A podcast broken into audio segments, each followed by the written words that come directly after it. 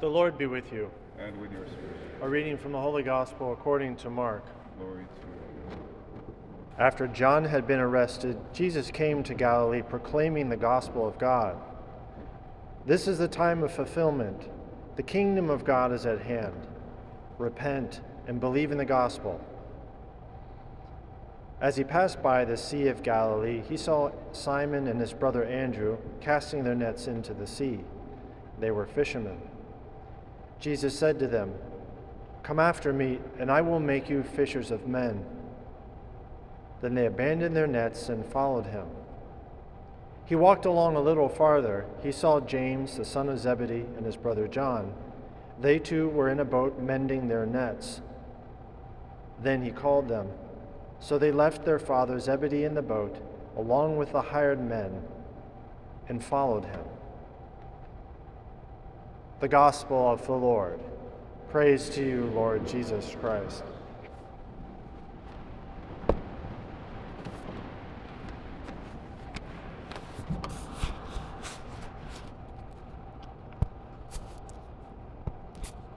The first reading Jonah and the whale. You know it, right? If you didn't know that, we, um, I'll fill in the gaps right now, so don't worry about that. Jonah and the whale, the story of it's, I mean, and that takes you can take you back to CCD class when you're in, I don't know, like kindergarten or, uh, or, or Bible Bible school, uh, Sunday school, something along those lines. When, when have you last read it? We just got a little snippet of it today. Okay, so here's my, my challenge. The book of Jonah, I have the whole thing printed right here in 14 font.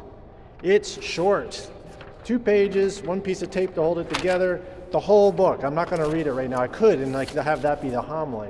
So what I want you to do is um, is to go home and read it tonight before you go to bed. It takes you eight minutes, something like that, and savor it because this one is so worth savoring. It's entertaining.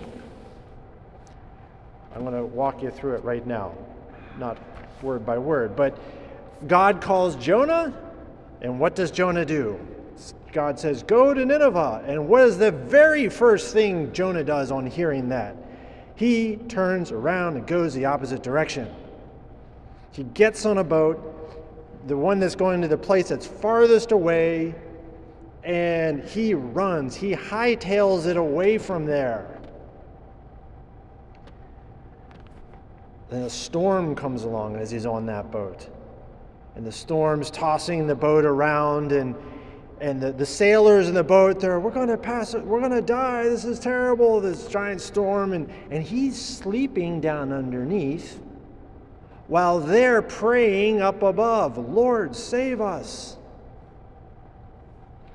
And they're, they're looking around, saying, well, whose fault is this? This is somebody's fault. Somebody's done something, and and, and Jonah, they, they, they wake him up and say, hey, come on, we got to pray with it.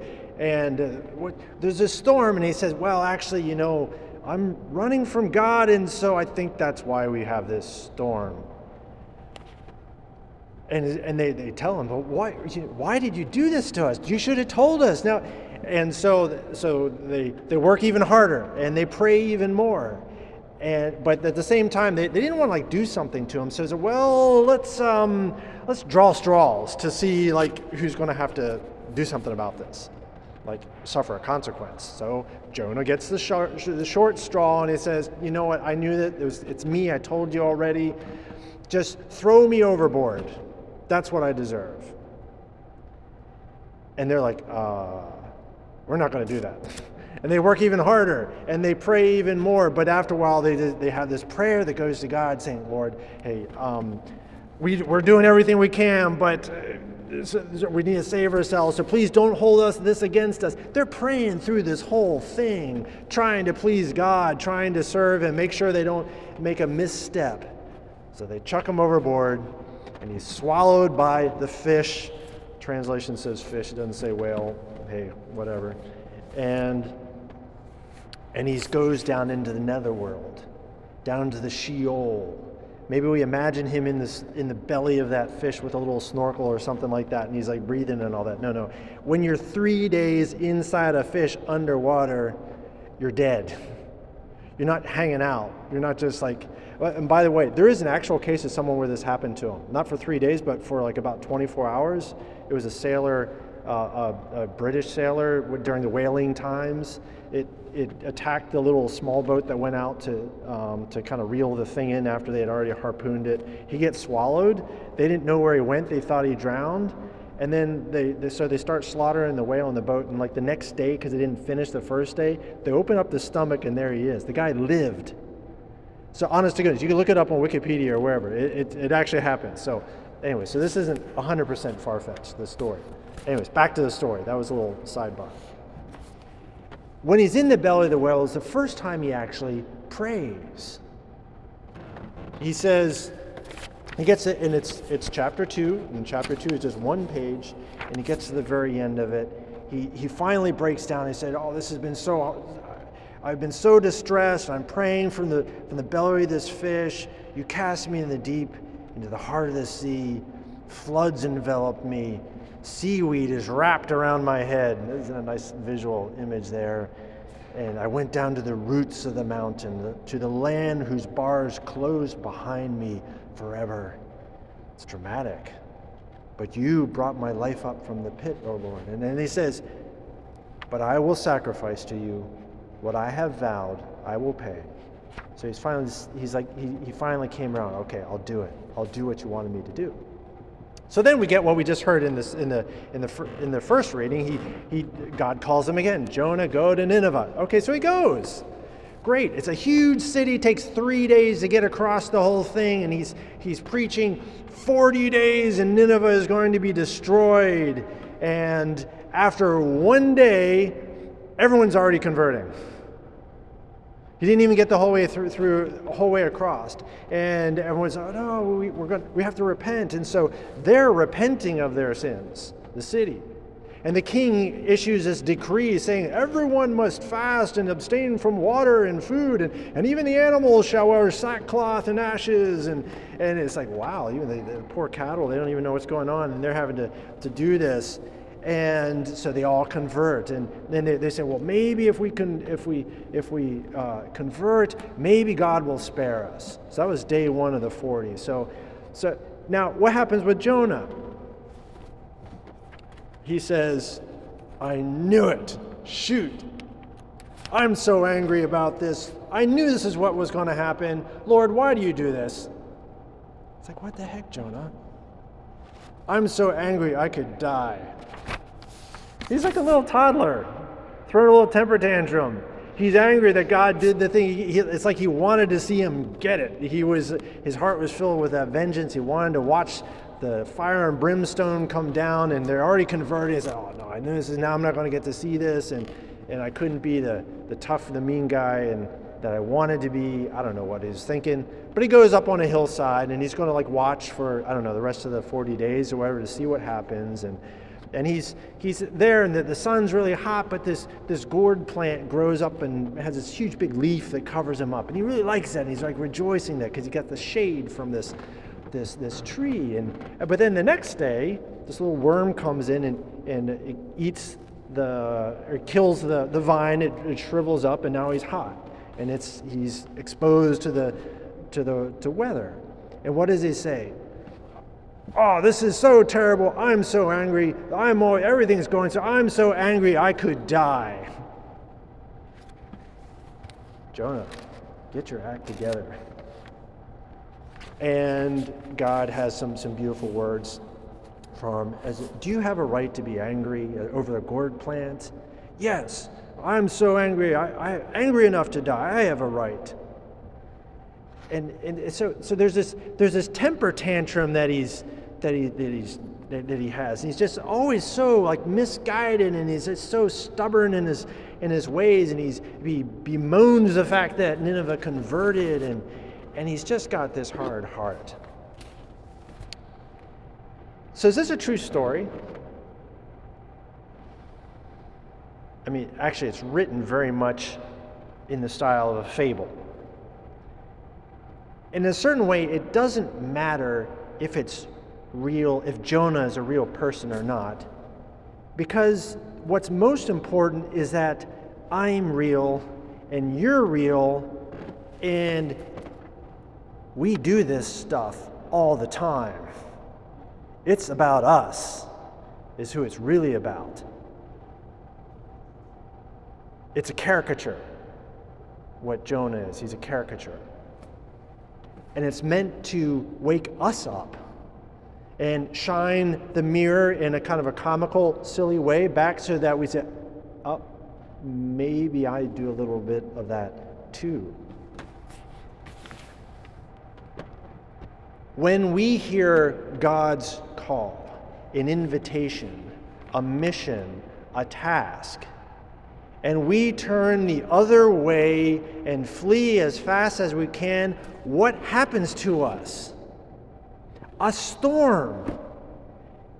Everything gets all topsy turvy, and it's like the, and life starts spinning around, and it's, and it's terrible.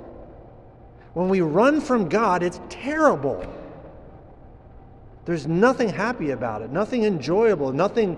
We're, we're, we're not free in any sense of the word when we do that.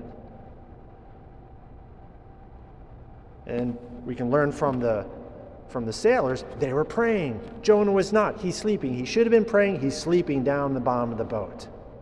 What happens when we, free, when we flee the Lord? We're running away. What's the last thing we want to do? Pray. Because we don't want to talk to Him because he, he's going to tell us the very thing we know and the very thing we know we don't want to do because we're afraid. We don't know what the sacrifice is going to be. We don't know if we'll be successful. And so we're afraid of failure. Maybe that's it. That's a big one. I know I get that one. Jonah's self centeredness is our self centeredness. Jonah's childishness before things of the Lord is our childishness before the things of the Lord. But note, when he does say yes to God, even though in this broken, childish kind of state that he's in, and he goes and he goes to Nineveh, what happens immediately? God starts blessing it. Immediately, God's blessing it and there's fruit coming out of it. And it's, like, and it's almost like God's like trying to show him, look, look what happens when you follow the things. Amazing, wonderful things happen. Look, they're all converting. Of course, he has a negative reaction to that, but, but it's like God is so eager to bless us in doing the very things he calls us to do. The tasks, the, the life choices, the situations that he's asking us to embrace.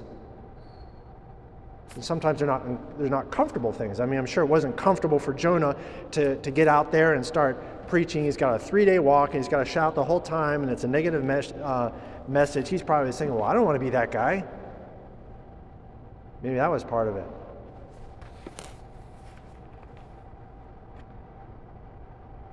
But when he does pray, in the midst of the worst situation, he's there in the belly, trapped he's imprisoned in the belly as well. When he does pray, God hears him.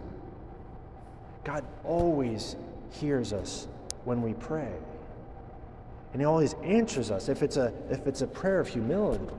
It's a prayer coming from a from a not not like some kind of demand, like, okay, Lord, you fix that person and that person. No, no, it's just like, uh, Lord, bless them. Give them the good things that they need. Lord, help me. I'm weak. I don't know what I'm really supposed to be doing right now. And God will bless that and He will answer. So, what is the call for each of you? I don't know. He's probably not calling you to start walking from Battery Park up to Harlem shouting 40 more days, and that, that's probably not it. If it is, maybe talk to me afterwards. We can do a little discernment. We can talk through that. But but when he there are some things that, that you know you ought to be doing and you're not. Everybody's got that. Or some situation that I have not been addressing in my life. And I'm in a storm because of it. And it's torturous. Or some some moral aspect of my life that I'm just you know what, I'm just not gonna that that's me, that's my little thing over here, and and I don't want to I don't want to deal with that. Of course, how easy is it to pray then? Well, we want to be like Jonah. We just want to like, well, I'm just going to put my head down. I'm, gonna, I'm not going to say my night prayers because then I'll have to talk to God, and He might say something about this thing that I don't want to have to address. That's how we are. I know so much about this because that's how I am. it's, it's all of us. So take Jonah when you get back uh, and read through there, but turn it into a prayer. Turn it into a prayer. Don't be afraid to talk to our Lord. So, Lord, what am I running away from? Lord, what, what are the things that you're asking me from me and I haven't done it? Maybe it's something that has to do with getting your, getting your act together. Maybe it's something in your prayer life. Maybe it's something in a, a family relationship or, or something that's been neglected for a while. Have you called your mom in two weeks? I don't know, something like that. That happened to me. I didn't call my mom for two weeks. I called her yesterday, so, so I feel better about that. But these, these are the things that, to be ready to listen, to hear the Lord's invitation, and then respond with a yes, I'll go.